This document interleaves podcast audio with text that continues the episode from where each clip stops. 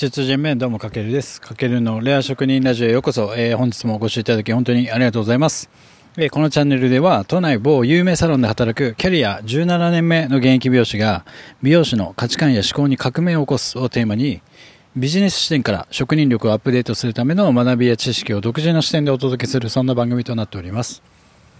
はい、皆さん、えーと、こんばんは、こんにちはかな。まあ、今日11月26日ですね。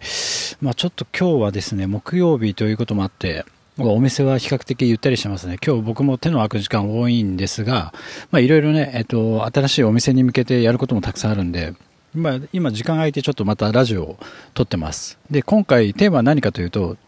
超簡単、魅力的なタイトル名をつける3つのコツというテーマで解説していきたいと思います。まあ、このラジオもそうですけども、まあ、他の音声コンテンツとかも、あと、まあ、SNS とかブログで、まあ、発信するときに結構タイトルはどうしようかなってめちゃくちゃ悩んだりしませんか？で僕自身もやっぱね、タイトルの付け方はね、めちゃくちゃあの苦労した経験があって、それこそ SNS 最初やり始めた時とか、まあブログもそうですけど、タイトルがすごい難しくてですね、まあそれだけで考えすぎちゃって時間過ぎて結局本文何もできないみたいなのが結構ありましたね。で、タイトルそれぐらいすごい大事だなと思ってて、でもちろんね、様々なこう発信を趣味でやられてるって方は、全然タイトルはすごい自由でいいと思うんですけども、まあ、僕のようにちょっとね、ビジネス視点での、こう、自分自身を知ってもらうための活動だったり、まあ、ビジネス思考でこう運用してるのであれば、まあ、タイトルっていうのは絶対に手を抜かずに考えましょうっていうのが今日のテーマで、まあ、なので今回、例えば SNS だったりオンラインで発信している、まあ、誰もがね、一度はぶち当たるであろうこのタイトルを、じゃあどのように魅力的なものに変えていくか、まあ、そのためにちょっと必要な3つのコツを今回シェアしていきたいと思います。でもちろんタイトルの付け方ってこういろんな書籍だったり、まあビジネス書とか、あとネットで調べるとまあ様々な方法が書いてあるので、まあそちらも参考にしてもらいながらも、ただ僕もいろいろやっぱ勉強してきて学んできた中で、大体共通して書かれている今回3つをピックアップしてみたので、まあこれはすぐに取り入れられるんじゃないかなと思ってて、で、僕自身もやっぱ実際に、このラジオでもそうですけど、タイトルをつけるときにこの3つは常に意識してます。うん。なので、この、まあ、コツを知るだけでも多分魅力的なタイトルが簡単に作れて、まあ、それはね、時間短縮にもなるし、その分違うところで時間を使えるので、まあ、効率的ですよね。で、なおかつ読まれる、見られる率が今まで以上に上がるコンテンツへと生まれ変わるんじゃないかなと思いますので、ぜひ持ち帰ってください。はい。じゃあ、えっ、ー、と、早速行ってみましょうか。えー、超簡単魅力的なタイトル名をつける3つのコツ。1つ目、えー、ベネフィット。ベネフィットですね、皆さん。ベネフィットって何かわかりますか？まあ、ベネフィットとは利益のことですよね。だから要はここで言うタイトル付けるときに大事なのは、このベネフィットをまず一つ目に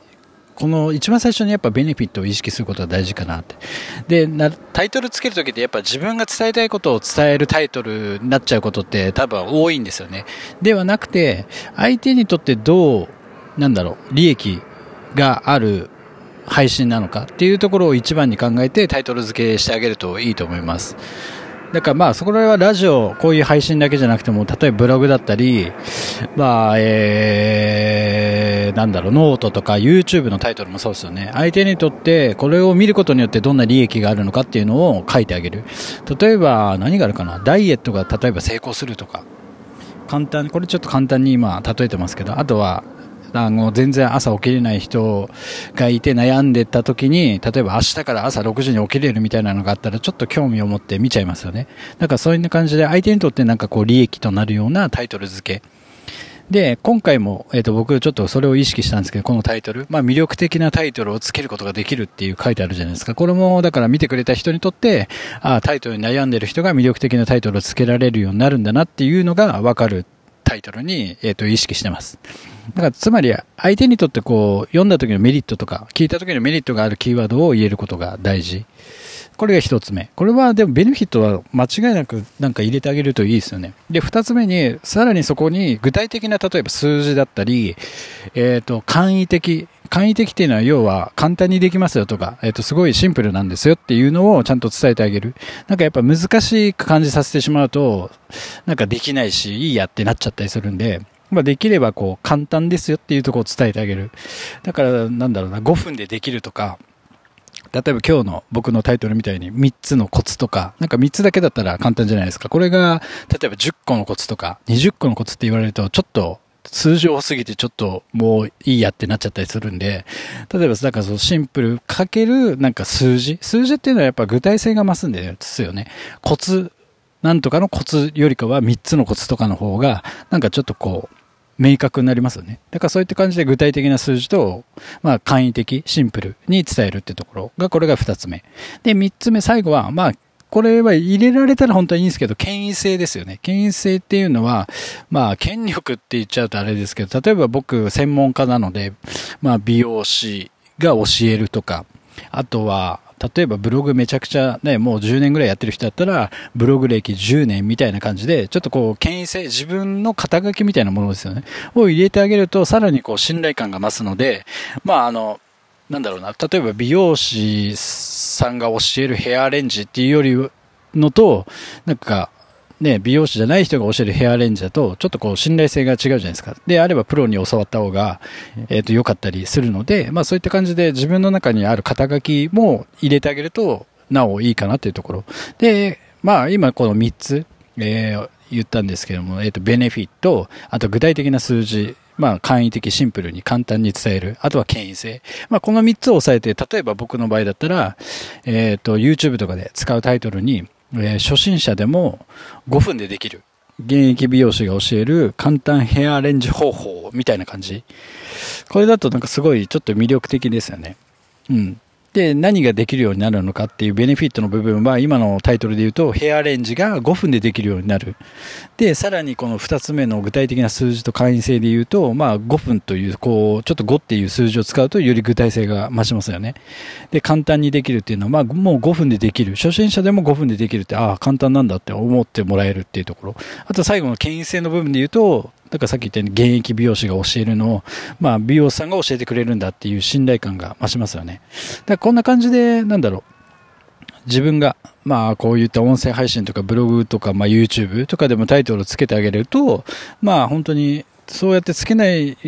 ことに比べると、多分見られる確率は上がるんじゃないかなと思ってて。でね、せっかくね、こうやって時間を皆さん多分使って、えっ、ー、と、こういったラジオもそうですけど、ブログとか YouTube とかでも動画撮るの結構大変じゃないですか。で、せっかくね、すごい頑張っていいコンテンツ上げてるのに、やっぱタイトルが良くて見られないのってすごいもったいないんですよね。僕はそれすごく感じていて。であれば、やっぱしっかりこのタイトルっていうのはやっぱ看板というか自分がもしねお店を出した時のこのお店の名前ぐらいのえっ、と重要なえっ、とタイトルだと思うのでなんか中途半端ではなくてしっかり考え抜いてえっ、と言ってほしいなってことでこの今回3つをえっ、とお伝えしてみました。で、意外とこの3つポイント今日解説したんですけども、その本質っていうのは実は、